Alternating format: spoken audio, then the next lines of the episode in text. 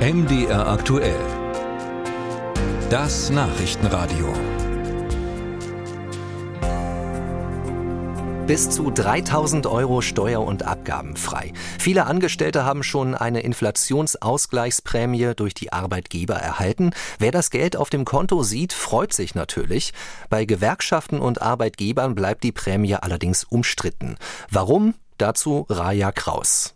Volker Lux ist der Hauptgeschäftsführer der Handwerkskammer zu Leipzig. Er ärgert sich über die Inflationsausgleichsprämie. Sie sei unehrlich. Eine kontinuierliche Art und Weise der Gehaltssteigerung ist aus meiner Sicht ehrlicher als mit Sondermaßnahmen vermeintlich für Ruhe zu sorgen, weil Ruhe ist durch die Inflationsprämie in den Belegschaften definitiv nicht entstanden. Er wisse zudem von keinem Handwerksbetrieb, der 3000 Euro Prämie in einem Rutsch an die gesamte Belegschaft ausgezahlt hätte. Wenn sich die Mitarbeiterinnen und Mitarbeiter in den Handwerksbetrieben umschauen, die großen Industriebetriebe sehen, wo diese 3000 Euro Inflationsprämie möglich sind, dann trägt das nicht dazu bei, dass Arbeitsplätze im Handwerk attraktiv bleiben. Lux ist deshalb gegen eine Verlängerung der Inflationsausgleichsprämie über 2024 hinaus.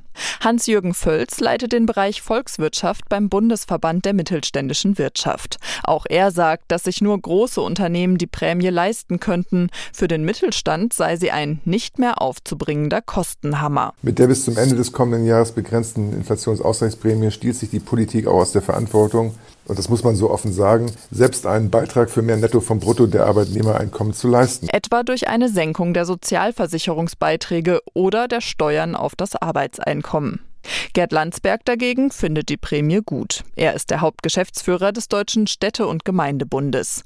So hätten vor allem Menschen mit niedrigem Einkommen profitiert. Ich glaube, dass es ein bewährtes Instrument ist, was man bei den Tarifverhandlungen vielleicht auch in der Zukunft öfter nutzen kann. Man kann damit kurzfristig handeln, während lineare Erhöhungen ja immer eher eine längerfristige Perspektive sind. Insofern ist das ein gutes Mittel. Uwe Stoffregen, Sprecher der IG Metall Bezirksleitung Mitte, sagt, die Einmalzahlung von bis zu 3000 Euro habe den Beschäftigten in der Krise geholfen.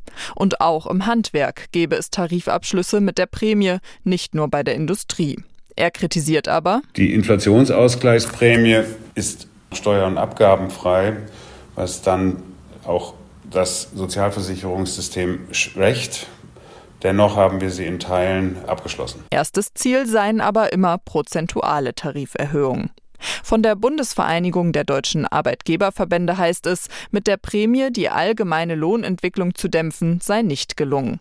Gewerkschaftssprecher Stoffregen sagt, solange es die Prämie noch gibt, werde man sie in Tarifverhandlungen auch weiter nutzen. Ein dauerhaftes, alleiniges Mittel für die Beschäftigten könne sie aber nicht sein.